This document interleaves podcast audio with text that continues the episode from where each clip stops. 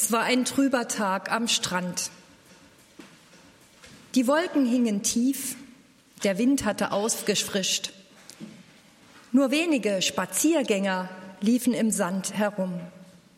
Ein paar führten ihre Hunde aus, Kinder ließen Drachen steigen.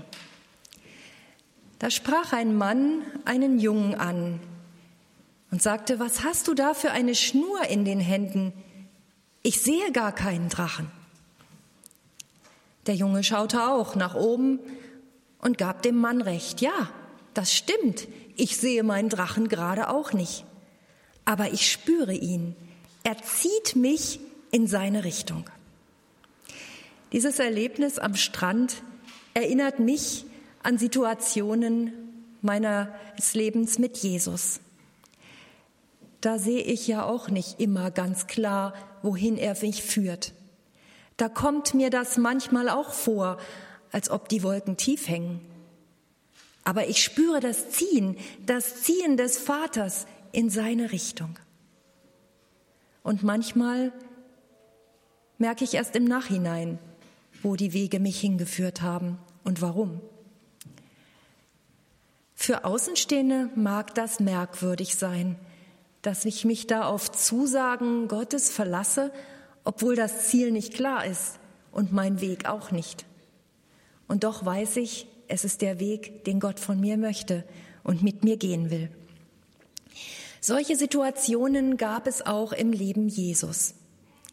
Jesus war unterwegs in Kapernaum und die Leute liefen ihm hinterher. Sie wollten mehr von ihm hören und vor allen Dingen wollten sie mehr Wunder sehen.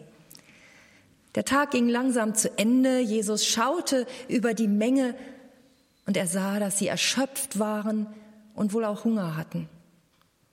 Er sagte zu seinen Jüngern, gebt ihr ihnen doch was zu essen. Aber die Jünger fühlten sich völlig überfordert. Sie hatten gerade mal fünf Brote und zwei Fische. Wie sollten sie da die ganze Menge satt kriegen? Sie konnten nicht. Aber Jesus konnte. Er nahm das Brot, er nahm die Fische, er teilte sie, er gab sie den Jüngern in die Hand zum Weitergeben und am Schluss waren sogar noch zwölf Körbe übrig. Kein Wunder, dass die Leute Jesus sofort zum Brotkönig machen wollten. Sie wollten ihn direkt krönen, ihm die Krone aufsetzen, denn was gab es mehr als eine Flatrate zum Überleben? Was gab es mehr, als täglich den Tisch mit Brot gedeckt zu haben? Da wäre doch schon ganz viel erledigt. Jesus entzog sich ihren Erwartungen. Er ließ sich nicht in ihrer Mitte zum König krönen, sondern er ging auf einen einsamen Berg. Und auf diesem Berg hatte er wieder den Kontakt zu seinem himmlischen Vater. Und diesen Kontakt brauchte er um zu hören, was Gott eigentlich von ihm wollte, nämlich nicht die Bäckereien des Ortes zu füllen, sondern die Menschen im Innersten satt zu machen, ihnen das zu geben, was sie wirklich zum Leben brauchten, um zufrieden zu werden. Am nächsten Tag liefen die Leute Jesus wieder hinterher. Wir können uns das so richtig bildlich vorstellen, oder? Sie hatten das Wunder nicht vergessen und witterten eine weitere Chance. Jesus war unterwegs zur Synagoge in Kapernaum und irgendwann war er dann zusammen mit der Menge dort angekommen. Und er ergriff das Wort und sagte zu den Leuten, ihr müsst mich in euch aufnehmen, nicht dieses vergängliche Brot, das euch irgendwann wieder hungrig sein lässt. Ihr könnt mir vertrauen und meine Hand ergreifen, dann esst ihr Brot, das euch wirklich satt macht. Die Zuhörer wurden unruhig. Sie dachten vielleicht an ihren ganz normalen Alltag. Wie schön wäre es, wenn der Tisch jeden Tag mit Brot gedeckt wäre. Und das wäre doch eigentlich schon genug, zu essen zu haben. Das wäre ein echter Gewinn. Aber Jesus aufnehmen? Das konnten sie sich einfach nicht vorstellen. Ja, einen Brotvermehrer im eigenen Leben zu haben, das wäre schon praktisch, oder?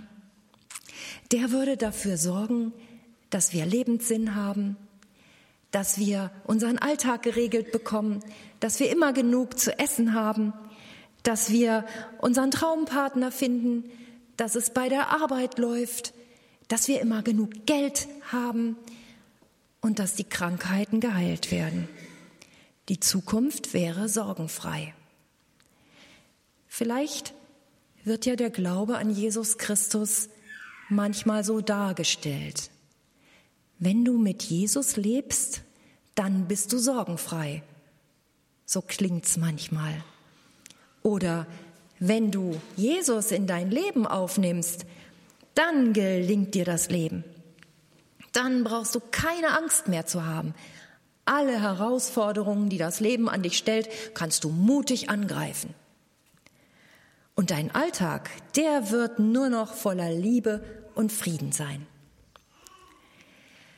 Doch Jesus entzieht sich unseren Erwartungen, genauso wie er das damals bei der Menge tat. Er möchte nicht unser Brotvermehrer sein. Er möchte nicht unser Lebensniveau um ein paar Prozentpunkte heben, sondern er möchte unser Leben neu machen, im Innersten verändern. Das bedeutet zuallererst Abschied zu nehmen vom Ich zuerst. Es geht nicht mehr um mich und wie mein Leben aussieht, sondern es geht um Gott, wie er sich mein Leben vorstellt. Es gilt Abschied zu nehmen von meinen festgelegten Plänen. Nicht meine Pläne, die ich so festgezurrt habe, werden zum Erfolg führen, sondern Gott wird ein Wort mitreden in meinen Plänen. Es wird auch bedeuten, dass es um Gottes Tempo geht und nicht um meins. Ich habe ja so im Hinterkopf, wie das Tempo für meine Lebenspläne aussieht. Aber er hat oft ein anderes Tempo und manchmal ein sehr viel langsameres, als ich mir das wünsche. Wenn Jesus in meinem Leben ist und ich ihn aufgenommen habe, dann schenkt er mir eine neue Sicht, eine neue Sicht auf die Welt und auf die Mitmenschen, sozusagen eine neue Brille, mit der ich die Welt und die Mitmenschen sehe.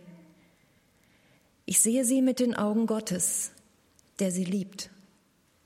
Und das hat Bedeutung für mich. Es geht nicht mehr um meine Sympathien, die ich gewissen Leuten gegenüber habe oder nicht habe, sondern um die Sympathie Gottes zu den Menschen. Und so werden sie auch mir wertvoll und wichtig. Ein kleines Beispiel dazu von Jesus selbst. Es war Mittagspause. Die Jünger lagerten sich mit Jesus, vielleicht auf einer Wiese am Wegrand. Und da kamen ein paar Frauen mit ihren Kindern. Sie wollten, dass Jesus ihre Kinder segnet. Die Jünger standen auf und sagten, stopp, stopp, stopp, stopp. Es ist Mittagspause. Und zwischen eins und drei hat Jesus keine Sprechstunde. Jesus schob die Jünger beiseite, widmete sich den Kindern und segnete sie. Wie oft geht es mir wie den Jüngern und ich unterstelle ihnen ja insgeheim, dass sie diese Mittagspause für sich selber einforderten und nicht für Jesus. Wie oft geht es mir wie diesen Jüngern? Ich möchte meine Pause, ich möchte meine Pläne, ich möchte meine Termine und ich möchte überhaupt nicht, dass andere mir da reinfuschen. Und dann denke ich an diese Geschichte von Jesus vor 2000 Jahren und fühle mich ertappt. Wenn Jesus diese Menschen wichtig sind, die jetzt in meine Pläne einbrechen, dann sollten sie auch mir wichtig sein. Jesus zuerst, nicht ich zuerst. Jesu Anhänger waren keine Ungläubigen. Sie befolgten die zehn Gebote und sie kannten auch das erste Gebot. Der Herr ist dein Gott. Du sollst keine anderen Götter neben mir haben. Dieses Erstgebot lebten sie auch.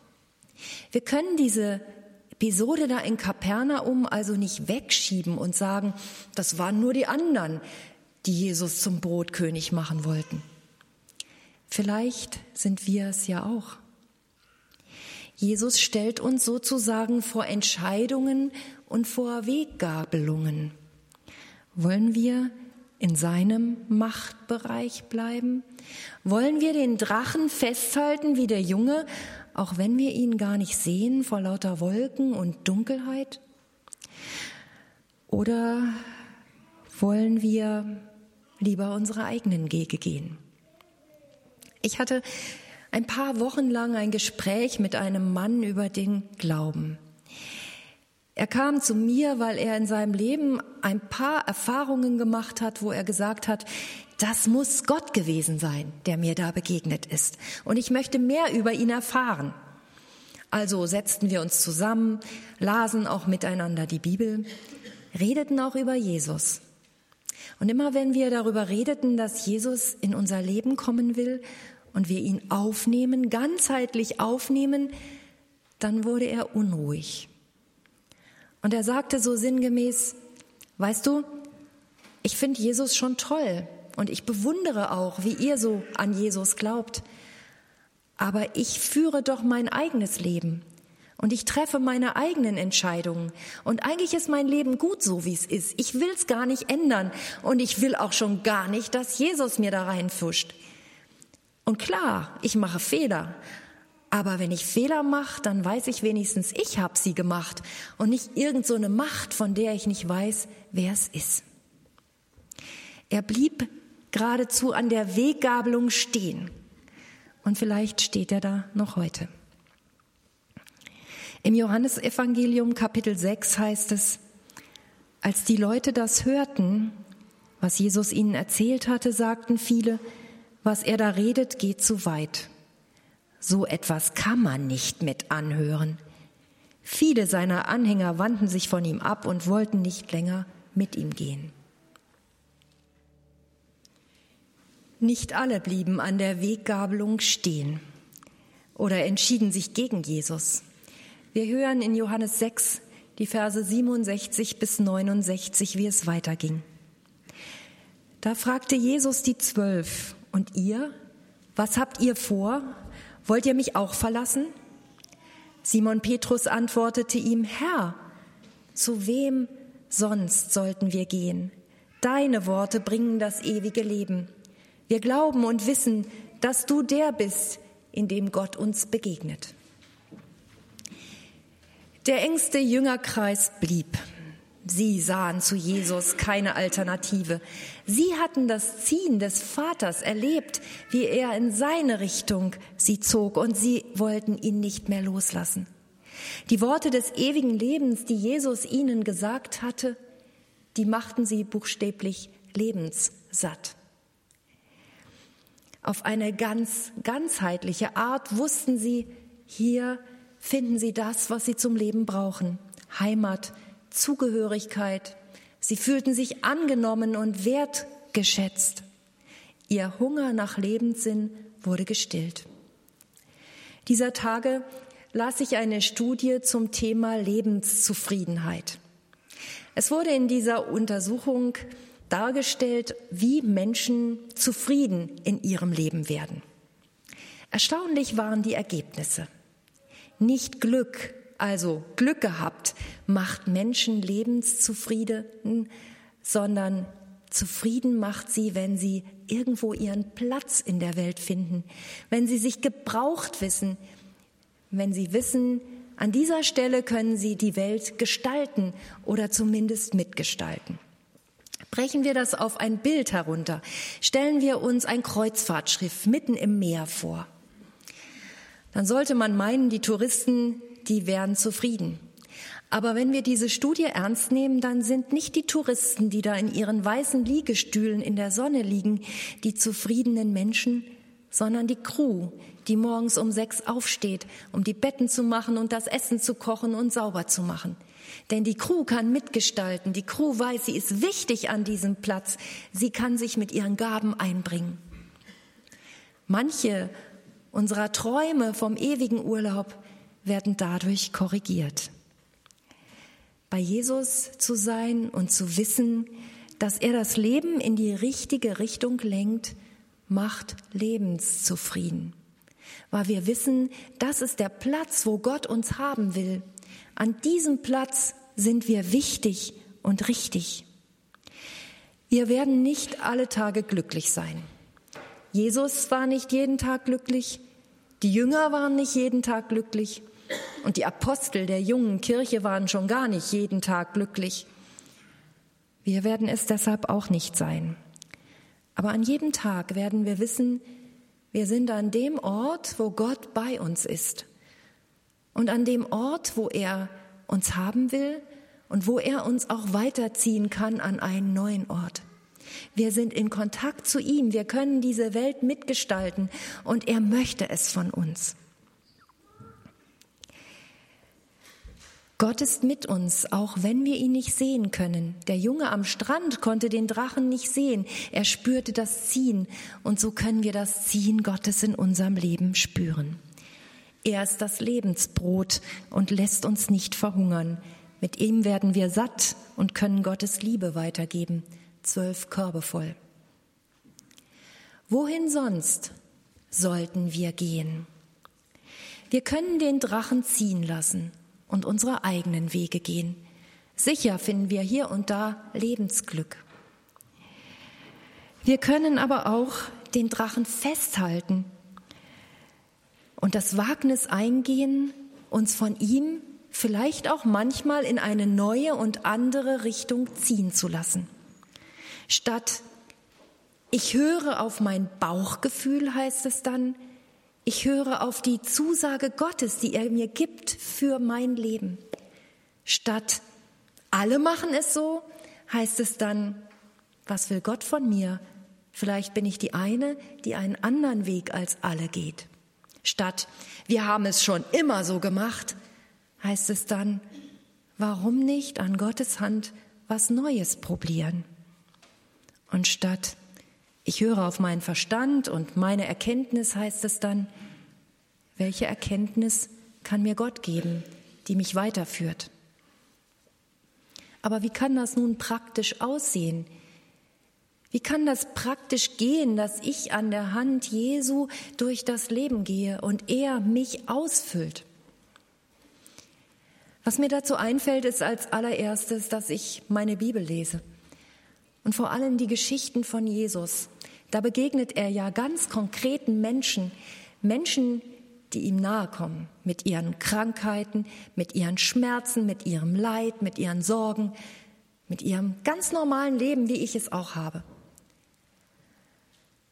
Und dann finde ich mich in diesen Geschichten von Jesus wieder, bin Teil dieser Geschichten. Und die Worte, die Jesus zu diesen Leuten sagte, das sind auf einmal Worte an mich.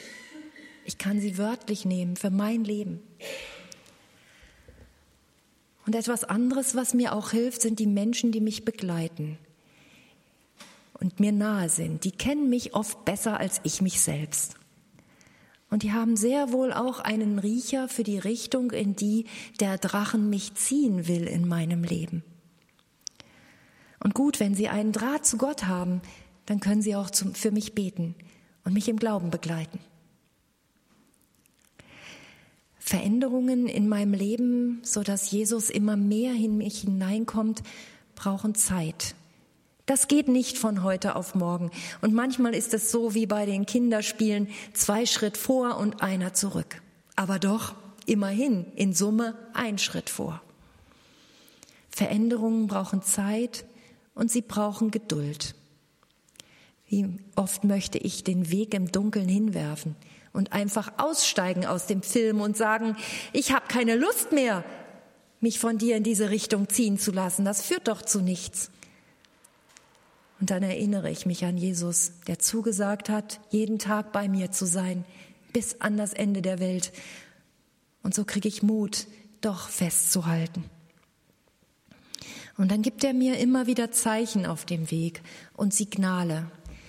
Manchmal sind die Zeichen, Geh, mach Tempo, verändere was. Du hast es selbst in der Hand. Warte nicht drauf, dass ich dir das Brot auch noch schmiere, sondern nimm das Brot, iss es und auf geht's.